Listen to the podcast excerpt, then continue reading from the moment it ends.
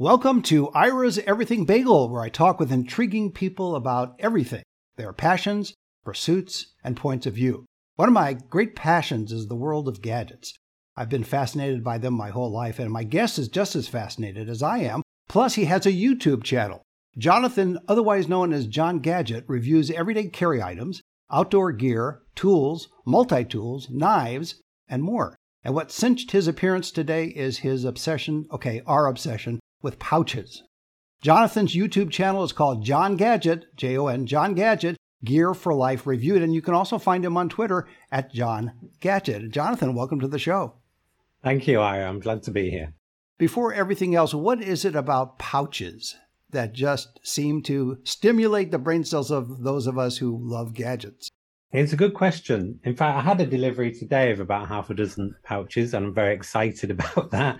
Um, I think it's because it's an opportunity to organize parts of your life. So I, I'm always on a mission to find the perfect pouch that I can fill with the perfect gear that helps me out in life's situations. So I have a pouch for everyday carry that goes in a sling. I have a different one if I'm out hiking. I have a different one if I'm going to the office. And um, I don't know what it is. I know it sounds a little bit weird, but I, I just, I guess I like to be prepared and, and um, for everyday eventualities. And I get a big kick out of being able to solve problems um, using one of my filled pouches. but have you ever noticed that it never quite stays at a stasis level? In other words, there's always another kind of pouch that works better or another kind of gadget to fit in that pouch. Absolutely. It's an evolution. In fact, I'm going through a pouch reorganization right now, hence my new delivery of pouches. And um, and I've acquired new gear. I've got a new power bank recently that's for the size is kind of the world's smallest and lightest. So that that makes me rethink everything about my my uh, outdoor pouch because it's now smaller and more capable. And yeah, it's an ongoing process, Ira. It never stops.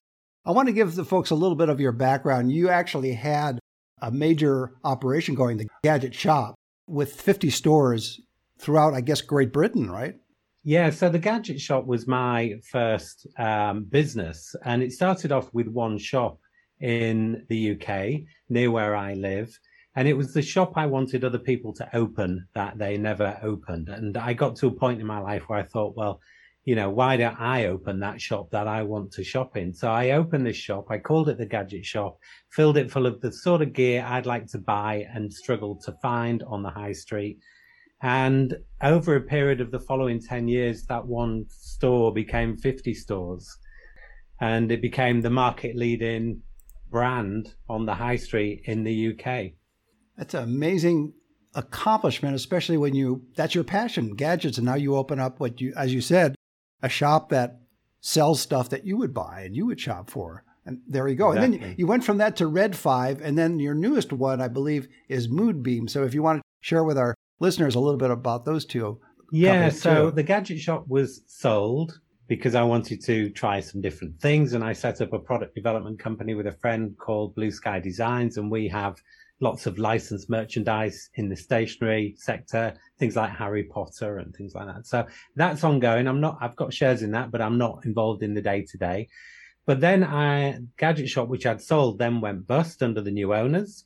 And, and that prompted me to set up another gadget retailer called Red 5. Now, Red 5 happens to be Luke Skywalker's call sign and we had a bit of fun with that. I'm a big fan of that kind of movie franchise, and um, and it was a similar sort of thing, selling cool stuff. But we we had franchises in other retailers. So in the UK, a big department store is Selfridges in London. We were in there. We're in Hamleys, which is a toy store, and some other high street stores. And we had online, and it was kind of a different a different type of store, but it was in the same kind of gadget field, and and that ran for another ten years.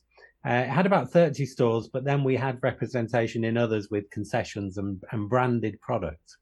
And, and that was sold in 2015.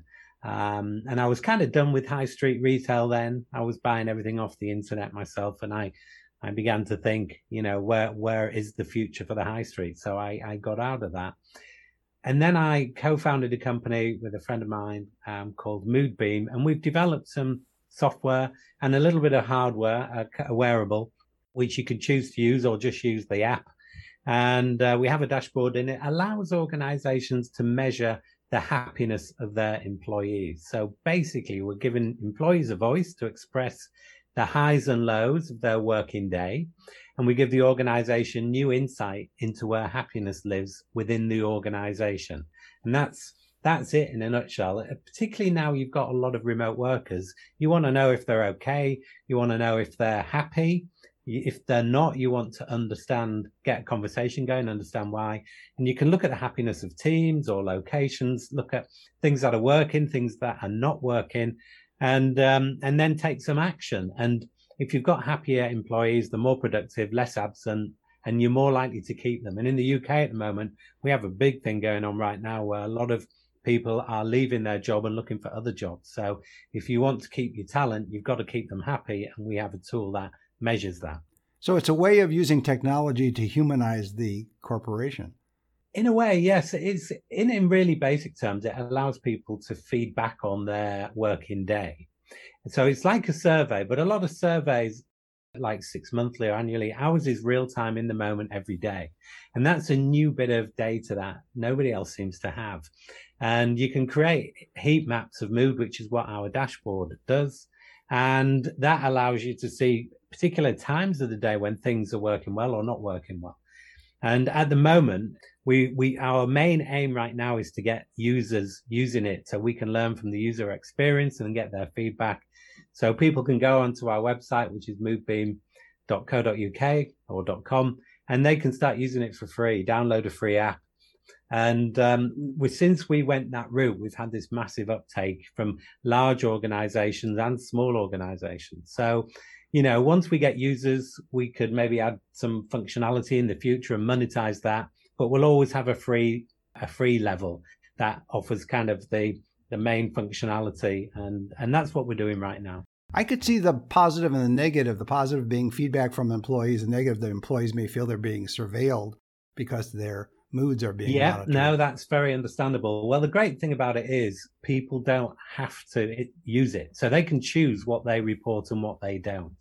So and you've got to have an organization with the right culture because they won't use it if they feel that the culture is such that if they flag an issue and it affects their their career, then that culture will be known to the employees and they simply won't use it. So it only works in organizations where they have a positive culture around people and understand that the people are what make the business. And if the people are not happy, then the business does not uh, have the potential that it would otherwise have. So, so yes, if the culture's not there and people feel that by expressing issues at work, that it will affect their, their career path, then it simply won't work. So it has to be the right culture. In addition to all of that, and it sounds like an interesting project, you started a YouTube channel about gadgets. So that must have been a labor of love just deciding to do it, I would imagine, or maybe a rationale for your love. How about that? Well, completely. I mean, what what I miss about Gadget Shop and Red 5 is the bit I really loved was product sourcing. Um, so I would travel far and wide looking for the, the best gadgets and the new innovations. And a lot of that would be in the Far East, particularly China, but I'd also travel to the US and I used to go to the various gift shows at the Javits Center in New York and um, actually up and down the states, Las Vegas, which is I think where you guys are. Correct. Um, and um, and I would go to conventions and I'd be looking for you know the the smallest drone or you know the the most the, the newest multi tool or the most exciting you know products and and I missed that with the, my current role at Moodbeam. We don't we we don't do that. So in lockdown because of the pandemic, I had some time on my hands based at home to think about, you know, doing some reviews on some of the the, the products that I had around me. And I just thought I'd give it a go. And um, and it, it gave me an opportunity to buy more gear without um, gave me an excuse. and then uh, what I've found is one of my unfair advantages, if you like, is that I've had 20 years of sourcing products and picking particular products based on their features and, and, and more than that, the benefits that those features bring. So I've done that for 20 years. And what I've realized is that is, is something that not everybody has. And it's been pointed out to me that, that I have a way of looking at a product and picking out certain elements. So, so I thought I'd give this YouTube thing a try. So I put out a few videos and you start off with zero subscribers and zero views. And it's quite a lonely space, but I began to get traction quite quickly. And it started in January this year. I'm just, um, I've just passed 11,000 subscribers, which I'm told is reasonable growth. Um, and that if I keep posting regularly, then, you know, hopefully the growth will continue. And, um, and I'm getting so much feedback from in the comments and learning so much from, uh, you know, people who are viewing the channel. And now I've got loads of suppliers sending me stuff to review, which is brilliant. So I don't have to buy it anymore. And, um, and I'm really enjoying the process. I'm enjoying reviewing and seeing and learning and the feedback from the audience. And I also, you know, I'm enjoying the process of, of filming and editing. It's interesting because your approach is different than other people reviewing gadgets. And I know in the comments you just mentioned that they like your methodical approach. But what I also like about your approach is that you are not rushing, you are not pitching, you are not selling, you are looking at it, analyzing it. And yes, you're enthusiastic about a particular product or gadget, but it's it's from an approach of just a nice, I don't want to say slow pace, but a non hurried pace. Let's put it that way. Yeah, it's interesting you say that because people have mentioned that in the comment that some people have said, I like your relaxed style. And I, I, I never saw myself as having a relaxed style, to be fair. But when you compare it with, the, there are some reviewers who talk very fast. And as you say, it sounds like they are they are making a sales pitch, and um, it's just not my kind of authentic self to do that. So because I'm not really, I, I wasn't really on a mission to to to generate revenue and things like that. I just thought I'd kind of share my love of gadgets and and why I initially purchased certain things and how I was using them and and now there are new things coming in and I can talk about those and I also do a bit of mountain biking and canoeing. I like the outdoor thing. I've got an Airstream, which is quite unusual for the UK to have an Airstream. So Absolutely. you know, yeah. that gives me a reason to get out and about. And, and yeah, so I was just really doing it for fun, I suppose, but it, it and, and therefore I'm not, I don't have an agenda, if you know what I mean. And, you know, if I was selling a product to somebody, I might, I might have a different uh, way of approaching that, but it's nice not to have that pressure to have to sell anything, you know. So, and that might come across. And I guess from the UK, we we maybe have a different approach as well. And um, most of my audience actually is in America. You know, if I look at the analytics. Um, so, so yeah, it's um, it's interesting you say that that you picked up on that, and that's something I will probably. Uh, I'll probably keep that style if you feel that's a positive thing. I think it's great. Here's a controversial question Is your Airstream your biggest gadget? Yes, actually, uh, it is, and and and I've been asked again in the comments to um, to show people around it, and I probably would in- introduce it as the biggest gadget I own because it, it, you know, it's quite cool. It's slightly different inside to the American fit out, so it's been kind of Europeanized, I suppose. So it's kind of Corian work surfaces, it's red leather sofas, it's lots of dark wood and I guess you know people are interested in that um, and uh, how everything works. You know, what does a how does a toilet work? People ask. People want to know what what what that entails, for example, and um, and so on. So yeah, I think that might feature on a on a future video. Is it a earlier model Airstream or a more current Airstream? It is more. It's more current. So it's 2015. It's slightly complicated because in the UK, our nose weight is limited to 150 kilograms. In the in America, it's 500 kilograms, so half a metric ton. So it means the chassis is different. The wheels are in a different place. So uh, the body's uh, put on in America. The electrical stuff is made in the UK. As are all the uh, the furniture is made in in uh, Germany. So it's a real mix, but it it it actually looks like a proper Airstream, and, and I love it.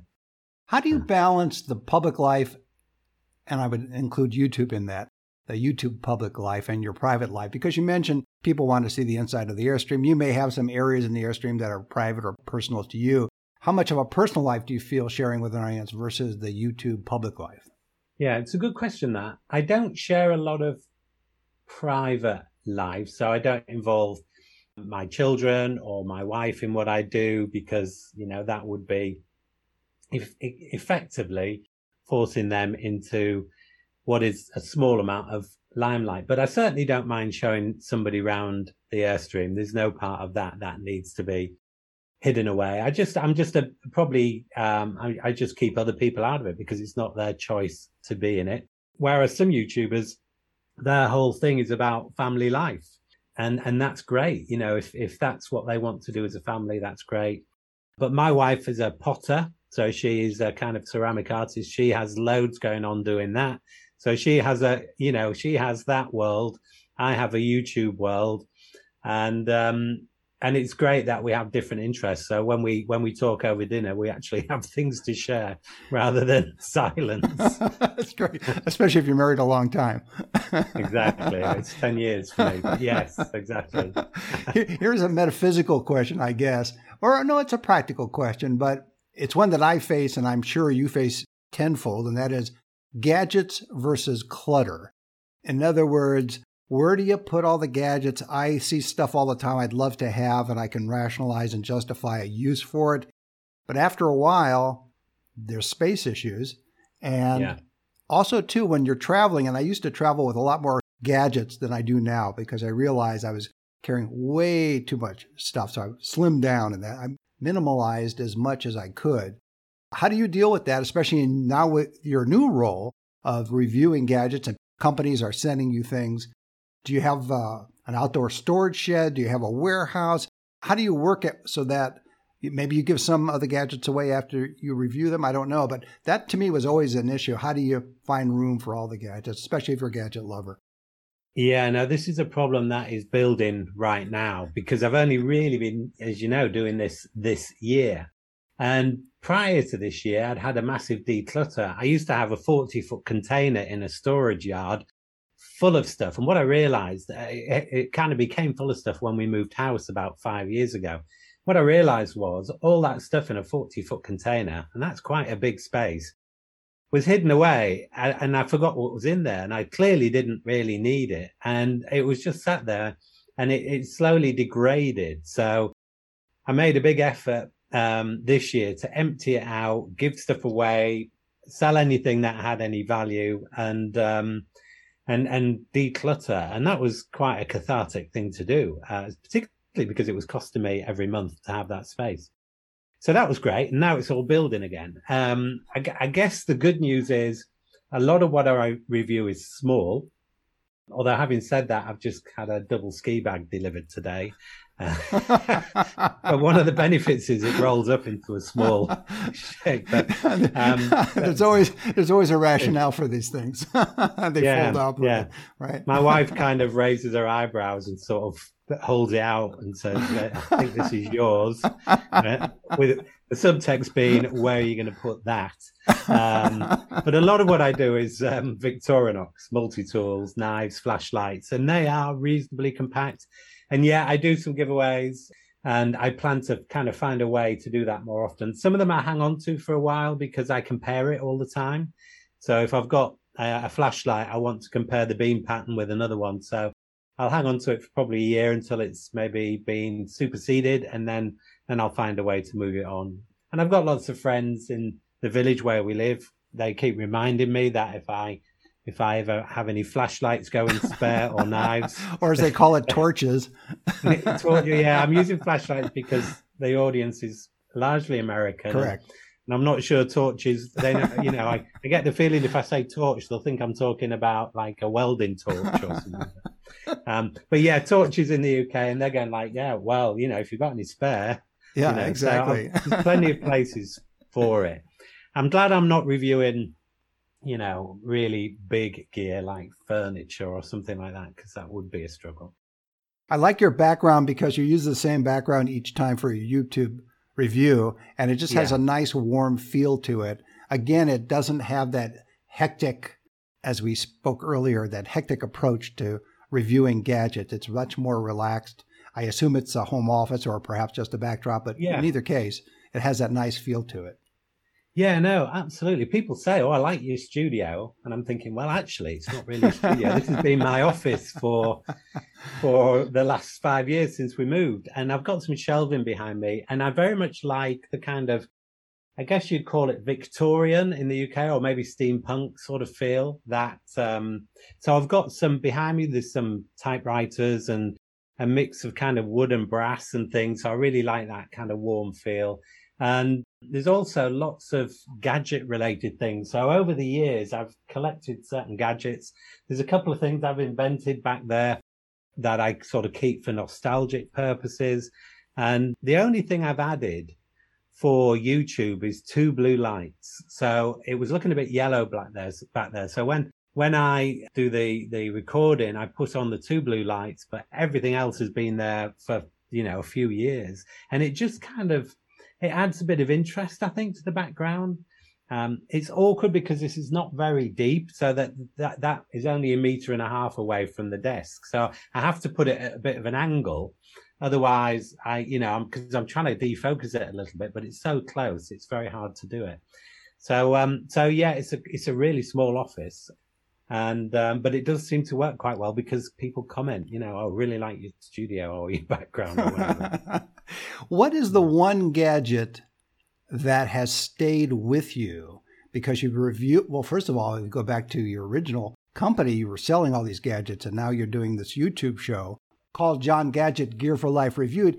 Is there one gadget that has stayed with you, and it could be an EDC, everyday carry, or it could be something you use in your travels, or it's something that you use around the house. Is there one gadget that you've had for more than five years, 10 years, 15 years? Yeah, there is actually. There's there's one thing I've always carried, even before I'd come across the word everyday carry. It's just always been with me, and it's um it's a Leatherman product called a Leatherman Micra. So it's a very small. You might be familiar with it. I have one right on my keychain. Uh, right, exactly. So so when I had Gadget Shop, we were the biggest retailer of Leatherman in the UK, and um, I actually got presented with a gold-plated Leatherman Wave some years back, which I've got behind me on the uh, on on the shelving, and um, and the Leatherman Micra was was so sort of um, it was such a revolution when it came out because it was so well engineered, tiny yet really functional, and as you know, it's got those scissors on, and I, you know I use those you know daily. You're a big fan of scissors. Very yeah, big fan, I mean, right? Great. So I've always had one, and I tend to lose them. I've had loads confiscated at airports recently because I forget I've got it with me. And I, I did um, a roundup of them, just looking in coat pockets and drawers, and I found 10 of them recently, going back through the ages, different colored ones with a paint um, sort of. And I actually did a review on the channel of the the Leatherman Micra to compare it with what has come along since. And the bottom line is the kind of spoiler alert: nothing has actually uh, come along that has that has that is superior to it in my view in terms of the functionality and the size and the engineering quality. So I just carried one of those for more than 20 years. It's funny, so similar in that sense because I had it away for a while, and I just after watching your YouTube channel and your discussion about it, I dug it up again because it was handy. It was in a drawer. I said, "Well, yeah. I think I could put this back on the keychain," and I have, and I use it again regularly, and it's, it's kind of hard to improve beyond that. So, yeah, before absolutely. I, before I let before I let you go, what's yeah. the worst gadget that you reviewed? Well, uh, on the channel, I tend to review things that I like. So I don't really think it's fair to suppliers to get stuff and then trash it, if you know what I mean. So I'm always on the lookout for cool stuff, stuff that has a USP. Uh, I'm not really on the lookout for for things that are disappointing, just so I can make that point. I guess if I'm reviewing, uh, if I'm comparing products, I tend to pick a winner, and therefore there's you know, there's ones that don't fare so well, but it's purely my view. You know, other people might have a different application for what I'm reviewing and prefer a different one. And that's entirely up to them. And I'm really interested to hear their feedback. So in terms of the channel, I don't think I've reviewed any complete disasters. Um, not yet anyway. I'm sure, I'm sure that will come. Um, but over the, over the years, I have bought for our store some um, horrific stuff over, over time when I think back. Um, so um, I have had my fair share of, of, of things that are not great, but um, generally things that attach to a toilet I usually regret regret regret buying in the past. You know when when the returns come in, uh, but um, but not for the channel. The channel I'm I'm looking to find new stuff, surprise people with things that they might not have seen before, or, or, or give them ideas about how things can be used in a way they might not have thought of before. So that's my aim is to be quite positive. Um, yeah. No, that makes perfect sense. Are you scheduling a YouTube video on a regular basis, once a week, twice a week, once every two weeks? How does that work for you? Yeah, no, I'm I'm absolutely determined to get one out every week. So it normally goes out on a Friday evening in the UK which will be kind of um, sort of mid morning, I guess, in the States. Um, and it's my aim to, you know, and it's put, I put myself under some pressure sometimes because I am, I'm a bit OCD and I spend ages on the edit. I mean, the one I put out on Leatherman versus Victorinox, uh, on Saturday, I mean, that was a two day edit for a, a 30 minute sort of, but I wanted to do it justice. Um, so sometimes, you know, bearing in mind I've got a day job, sometimes it can put me under a bit of pressure. But I think if I if I regularly post, I'm sure the audience appreciate that if they you know if they're subscribed and and like to see what's next. And i'm sure the algorithm appreciates that as well. And i'm i'm really determined to to try and you know um, make this um, a full-time um, gig at some point in the future. Because i could imagine it it's a perfect thing to as you get you know as i get older and and and look to have more fun than income. that will be a fun thing for me to do whilst maintaining some income. And you never know, the channel could do really well and I actually might make some some proper income. Who knows? Well, that's a great way to leave it. My guest has been Jonathan, whose YouTube channel is called Jon Gadget Gear for Life Reviewed. Check it out and you'll be hooked. Jonathan, thanks for being on the show. Thank you for having me on. It's been a pleasure. And join us every Thursday for a new schmear on Ira's Everything Bagel.